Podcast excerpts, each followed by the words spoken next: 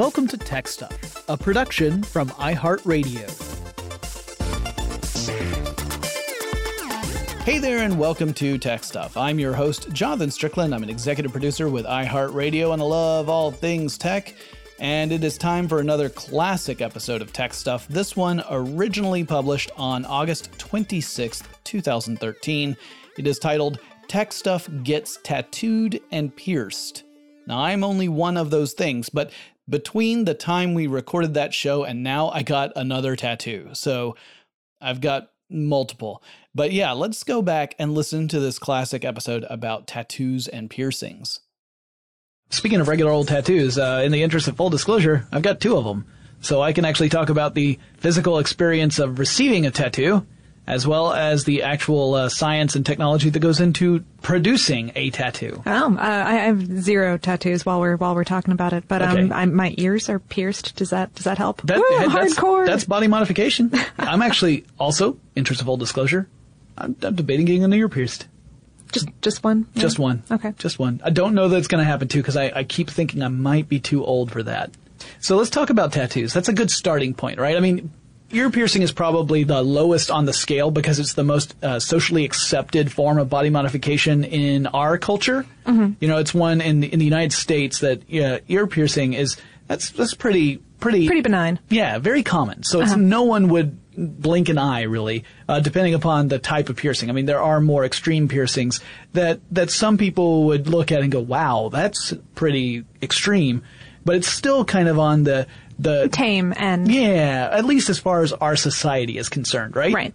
But uh, tattoos, uh, tattoos are one of those things that we have a lot of information about about how they happen. Yes, um, and they are getting more common. According to a 2012 Harris poll, 21% of American adults have one, um, including 38% of people between the ages of 30 and 39.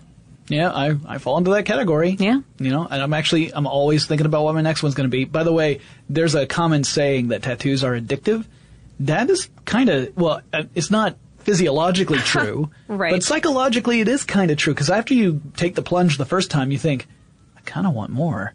So clearly, when we're talking about tattoos in this podcast, we're really going to be focusing on the way that modern tattoos happen. But it, you know, it behooves us to talk about tattooing has a pretty long history. Yeah, um, uh, recent documentation from the Siberian Times reported that um, some of the the permafrost preserved, uh, uh, like like ice princesses and stuff like that, have wow. shown um, from you know fifth century BCE have yeah. have shown um, tattoos much like modern ones. That particular article, strangely enough, didn't link out to any scholarly institutions or or reporting. So I, am a little bit with a grain of salt. Yeah, but sure. but still. Well, yeah, and then there have been uh, reports of, of, you know tattoos being found on ancient Egyptian mummies mm-hmm. from about 2000 BCE. Uh, and then, of course, the, the word tattoo we get from a Tahitian word, which essentially means to mark, which makes sense.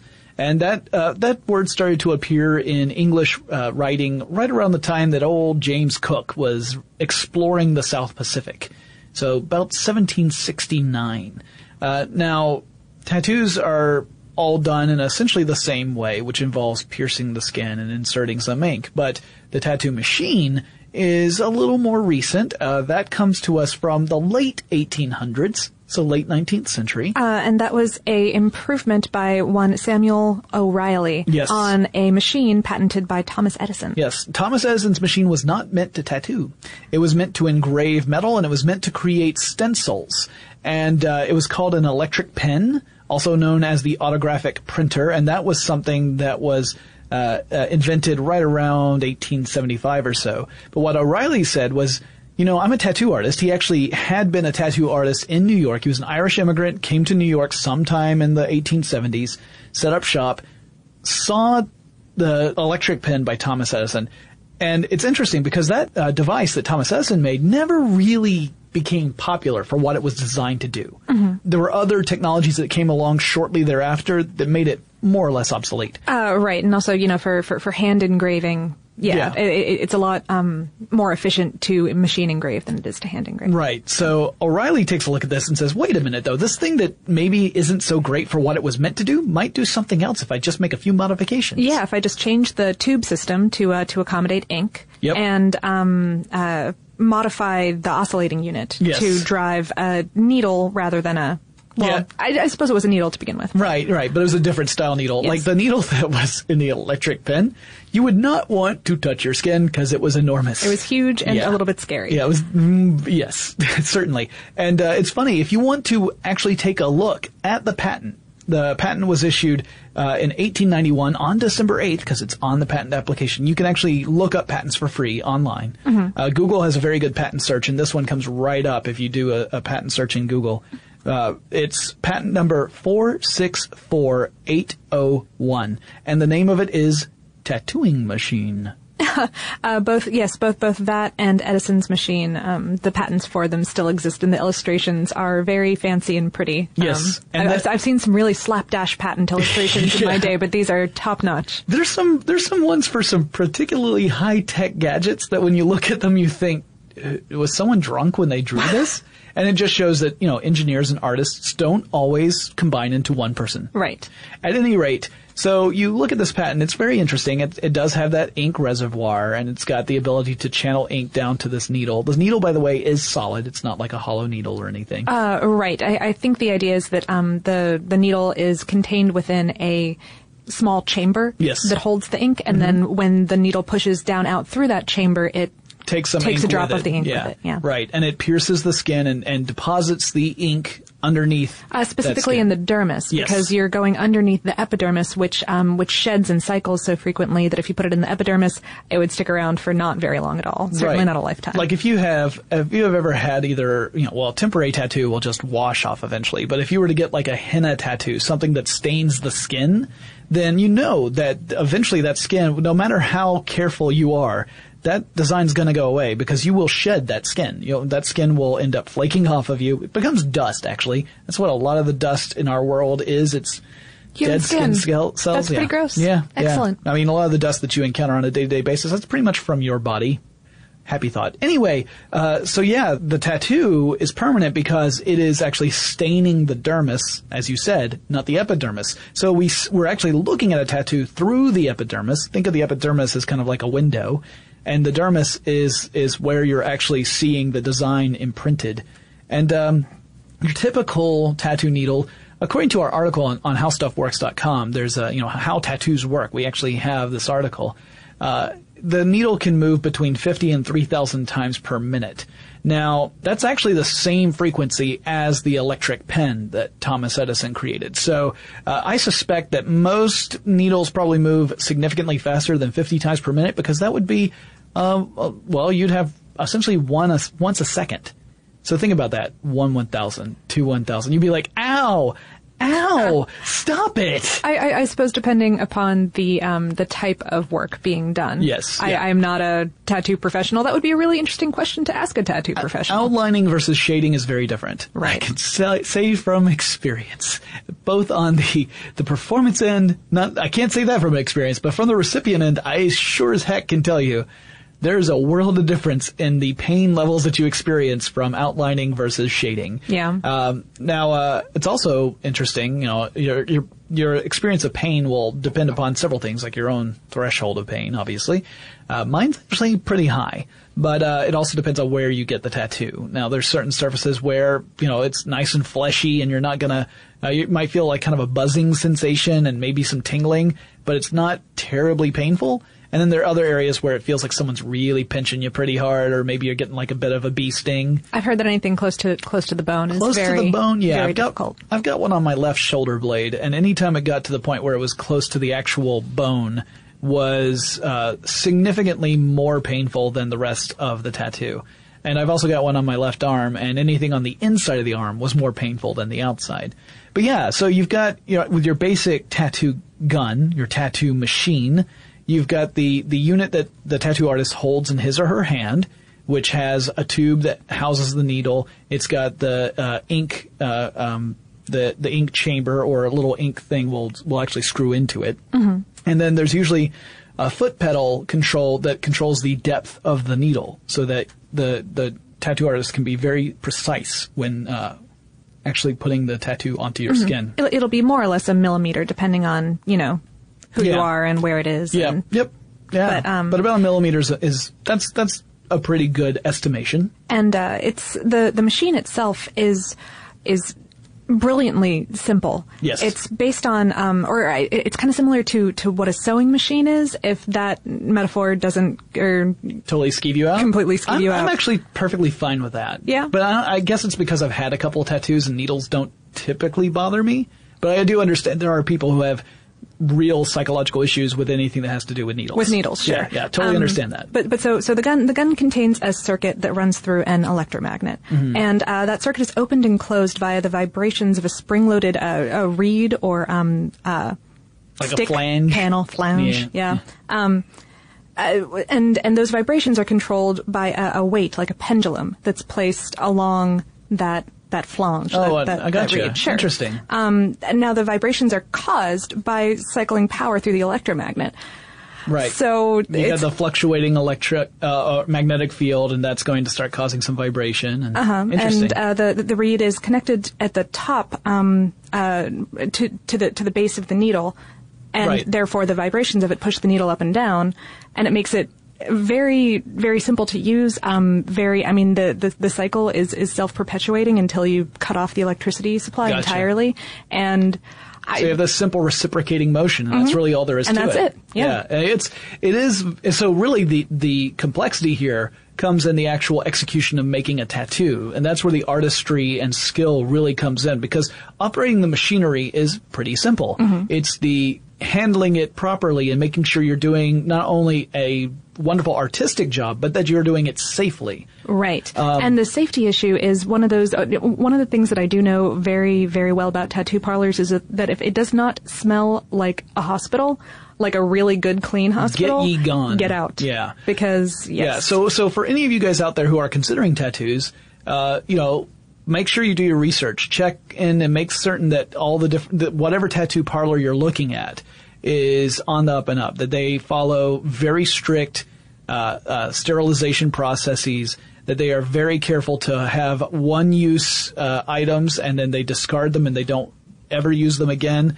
Uh, some some parts of the tattoo machine are reusable and that's perfectly fine and we'll talk about those but even those you make sure they have like an autoclave an so autoclave yes they are they are sterilizing their equipment because you want to heat things to either 250 or 270 degrees depending um, upon the depending pressure. on the pressure and the time length yeah. that you're using yeah and th- We'll talk a little bit about the autoclave specifically in just a second to kind of explain what that is for those of you who don't know. But the the whole purpose here is to kill off any kind of bacteria or other organism that could cause infection or disease.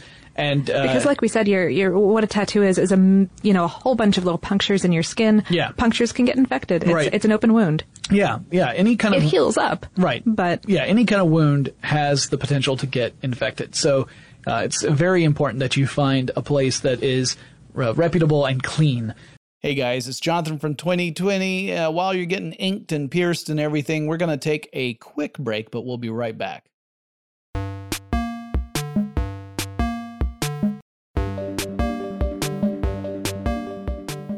So the basic parts of this tattoo that you've got the sterilized needle and those are one use. That's that should just you, every time you go to a tattoo parlor if you're getting a tattoo, the needles they have should be one use needles in sterilized packets that they should open right in front of in you, front of you right yeah. before they start their work. Right. The, the, those packets should remain sealed until they are ready to do work. So they open it up and they put in the needle into the, the machine, which has already been cleaned in the autoclave, and I'll get to that in a second.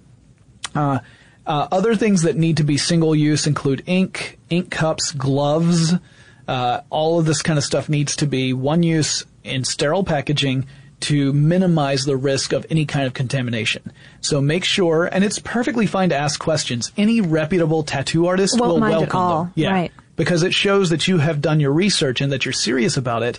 And again, if they're reputable, they'll have no problem answering your questions, being able to show you what what it is they do to stay. Uh, if they give you grief about it, get out of there. Yeah, don't don't go there. Go somewhere else. Yeah. Um, so uh, the autoclave is actually think of it as like a, a, a machine that generates lots of heat, pressure, and steam. Those are essentially the three components there, and it's often used uh, in autoclaves are used in, in uh, medical facilities to clean medical uh, equipment. So you, the way it works is you would put stuff in a little pouch. Each one would each piece of the equipment would get its own little pouch. Uh, this equipment would be things like the needle bar and the tube of the machine. So these would be the bits that would be used again and again. They go into their little pouches. Each pouch has a little indicator uh, strip on the outside for when everything is um, has been heated to the correct temperature that indicates that it's sterile. Yeah, exactly. It says essentially that that sticker changes color and it tells you well, it's not a sticker, but the indicator changes color and it tells you everything in here is dead, yo. and so, uh, but yeah, like you said, it, it, can heat depending upon the settings. Uh, the the general rule of thumb is 250 degrees Fahrenheit or 121 degrees Celsius for 10 pounds of pressure for 30 minutes or 270 degrees Fahrenheit or 132 Celsius at 15 pounds of pressure for 15 minutes. Uh, that is the standard operating procedure. Uh, the tattoo parlor should be following one of those two with its autoclave. And uh, there you go. That is your standard uh, approach to sterilize the reusable equipment. So remember, ask those questions. Make sure you know you do your research, and uh, and if everything's on the up and up, then enjoy your painful experience.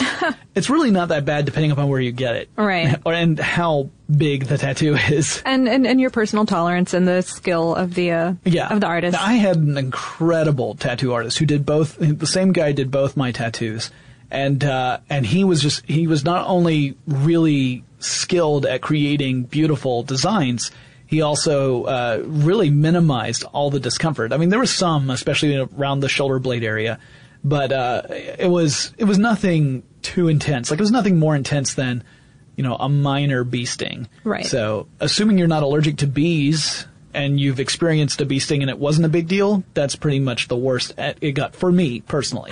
Right. I, I happen to be allergic to bees. Well, then and, see, for uh, you, uh, yeah, uh, I would if I were to compare it, scarier. Yeah, yeah, compare it to a bee sting, and you'd say I would die. That's not what I mean. Um, other fun questions to ask your tattoo artists are what kind of inks they use. Um, just as an interesting note, sometimes uh, inks contain metallic pigments, and um, if you ever have to go in for an MRI after getting a tattoo with a metallic pigment, it, it's not going to fly out of your body Magneto style or anything like that. Yeah, and uh, it's also good just to make sure that you know if you have any known allergies, that's obviously something else you need to discuss because there's a possibility that either the ink itself could contain something that you were allergic to, which could be a problem, or that some of the other materials, like they, they're supposed to, the whole process before they tattoo you, they have to uh, uh, clean and shave, shave the and area and soap, disinfect right, it. Yeah, disinfect. Right. So any anything like that, you just want to make sure that you're not going to come into contact some, with something that's going to give you a bad reaction. Yes. And I had one other kind of cool thing. Well, first of all, uh, if you're feeling in a goofy mood. we do have a we do have a fake article on how stuff works about tattoos. Uh, one, one of our few. Uh, so we, we, haven't we haven't done it every year, but occasionally How Stuff Works has made a, an April Fool's article on How Stuff Works, and we have one about how animated tattoos work uh, which is all about electronic tattoos that are uh, it's like electronic devices, right? Uh, right. The story goes that, and there's an actual patent for a subdermal LCD screen uh-huh. out there yeah. that exists in the real world right. um, that has never nothing ever really came of it. I think, but yeah. um, but but but yeah, the the article talks about a little subdermal LCD that's connected to a little magnetic uh, battery, right, and a small controller. And yeah, so that you would be able to have a, a tattoo that would actually be like showing video video and stuff or have an animation on it that we could run in a loop. Now, there are obviously some, some barriers to that. The big one being that the body tends to not like stuff introduced to it. And we're going to talk more about that when we get into the second half, when we start talking about some interesting implants. Mm-hmm. That there are dangers of a body rejecting certain materials, and you can't really predict which ones it's going to reject and which ones it's not. There's some that have a, a lower percentage of rejection. And, but and even some then, people's immune systems work differently, Right. so it's kind of a toss up. and it can change depending upon your activity level too. I mean, if you get a if you get an implant in an area that gets a lot of uh, like a lot of agitation, then that can increase the odds of a rejection, that kind of thing. But we'll get into that in the second half.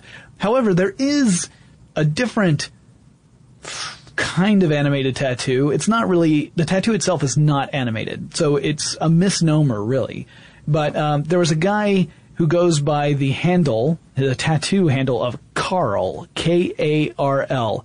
Each of those letters is capitalized with a period after it. Sure, like you do. But Karl in Paris, uh, American as far as I can tell, or maybe maybe Canadian, North American at any rate. He's a tattoo artist working in Paris. Created what he calls the first animated tattoo, and it, I even have a date for you: June sixteenth, twenty eleven. The first animated tattoo. Not really an animated tattoo. It's a tattoo that has. What, what, what was it like a flip book? Yeah, he actually got 40 guys and tattooed a stick figure on each of them, doing something slightly different, and then had them run in a circle. And then, per- no, it's not. That would also be awesome. I don't know where you would be able to convince 40 guys to do that. I am sure that you could, though. I've seen a lot of crazy tattoos out there. No, what it was was a QR code. So Ah, he had right, a guy have right. a tattoo with a QR code incorporated in it. Now, QR codes, for those of you who don't remember or haven't seen one in a while, um, they they were big for a little bit, but then they kind of like they kind of fell out of favor. It was, it, was a, it was a marketing gimmick. I I mean, I, I feel like it was over promoted is the problem. It was a fine technology, but Yeah. but the way that that Wi-Fi wound up happening, I, I don't think that it was as necessary as people thought that it was going and to And there's a lot, lot more work in image recognition, like things that, like a, there are a lot, there's a lot more work now where software can recognize things without there having to be some sort of established pattern there. Right. But essentially, it's it is kind of like the next generation of the barcode. It was uh, those those blocky pictures you've ever, if you've ever seen them, they're they're a square that have It looks a little little bit black like a squares like a inside 'em. Rorschach test kind yeah, of sort of except it's all blocky. It's all hard edges. Yeah, yeah. But uh, pixelated Rorschach test. yeah, there you go. Exactly. And so uh, this was incorporated in the tattoo. And in fact, they didn't know if it was going to work while they're, this guy's getting tattooed and they have no idea if it's going to work or not because they don't know, you know, it takes precision again because the digital camera's sensor has to take a, uh, image of this and then the software has to analyze it and, interpret that as uh, information in some way. And if the tattoo artist had made a block a little too big or a little too small, it wouldn't, it wouldn't, uh, It wouldn't have registered. yeah, it wouldn't it wouldn't coordinate with that information, right? So, in this case, what the QR code did was it prompted the smartphone to then go to YouTube and pull up a video of an animated version of the tattoo design singing opera.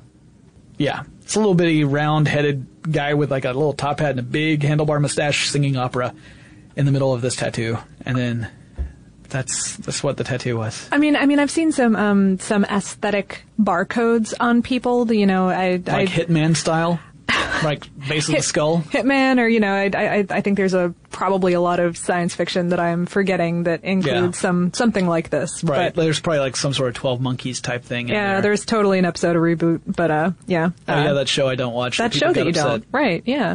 Jonathan from 2020 again. We're gonna take a quick break, but we'll return in just a moment.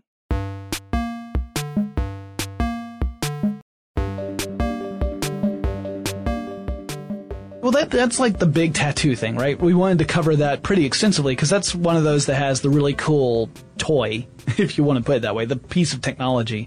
But there are other things we can talk about. Uh, obviously, uh, the other basic one we've already mentioned, piercing.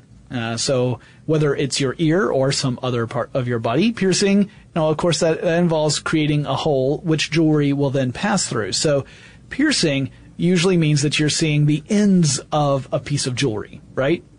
Whether it's like a barbell or if it's a, a stud or a hoop or whatever, you're seeing the exterior part. That's, Oh, that's the part that's on display. Yes, there there's another form of piercing. Um, what's it called? Pocketing. Oh yeah, pocketing, which we'll talk about in a little bit, but pocketing's, pocketing's kind of, they call it anti-piercing. And the reason why they call it anti-piercing is that pocketing involves creating pockets of skin. This is where I start getting a little creepy crawly.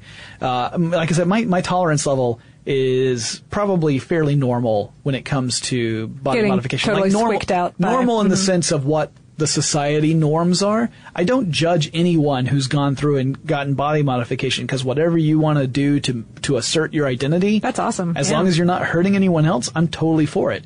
It's just that if I look at it, I might go, "Ooh, that that looks like that must be uncomfortable." But pocketing, essentially, what that means is you create these pockets in the skin surgically. You actually cut open and create surgical pockets, which I'm guessing at some point need to be lined with something to keep it from being just an open wound. But the jewelry is inserted, the ends of the jewelry are inserted in either pocket. So think of two pockets that are facing one another. and then the jewelry, the end of it fits in one and the other end fits in the other. And so the, the middle of the jewelry is exposed as opposed to the ends. The ends of the jewelry are inside the pocket, so they are out of view. And this can be done in lots of ways. Like if you make really deep pockets, you can make this kind of super cool but very creepy effect of the skin being pulled apart because you're seeing these like ribs of metal. Sure. I saw it in one guy's arm where he had done the inside of his forearm where he had uh, these deep pockets. So, you know, maybe the last, I don't know, quarter inch or so of the jewelry was under the skin and the rest was exposed. The middle part was exposed.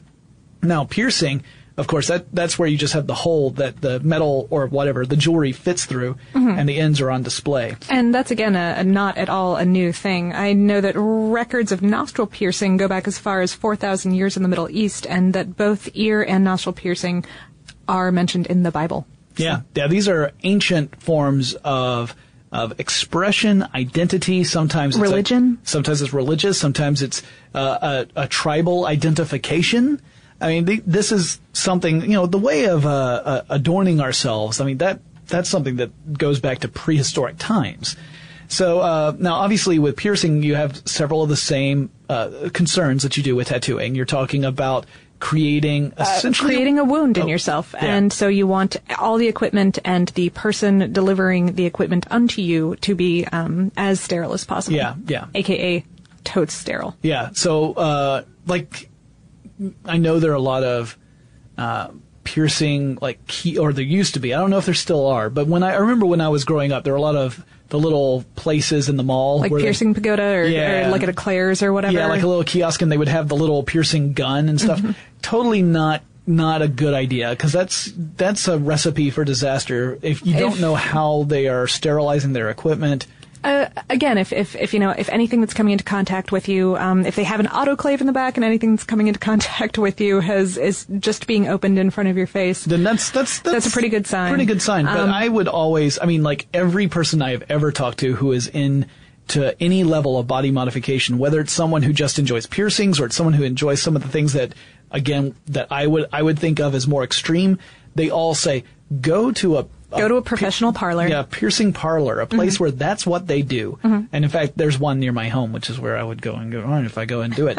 But um, I, I, did, I did get my ears pierced when I was uh, like 12 or something like that at like a Claire's. Yeah, a mall. Yeah. But and and I have never, they've never been infected. It's always been fine. Sure, sure. But, no, it's and it's not like yeah, we don't want to say that if you if you have had this done that you you're in you're terrible li- danger. You're living on borrowed time. would just mean that the the you know if you're considering this kind of stuff, these are the places that are going to to be traditionally the most safe. Yes, the most safe. So uh, again, again, same thing. You ask questions when you get yeah. there. You ask them how they how they handle their equipment, which pieces of their equipment are reusable versus one use only. How do they they take care of things after it's all done? You know, and it's good to ask questions. It's all whenever your safety and health are concerned, ask questions. Hey there, guys. Hope you enjoyed that classic episode of Tech Stuff. If you have suggestions for future topics I should cover on the show, please reach out on Twitter or Facebook. The handle at both of those is Tech Stuff HSW, and I'll talk to you again really soon. Tech Stuff is an iHeartRadio production. For more podcasts from iHeartRadio, visit the iHeartRadio app, Apple Podcasts, or wherever you listen to your favorite shows.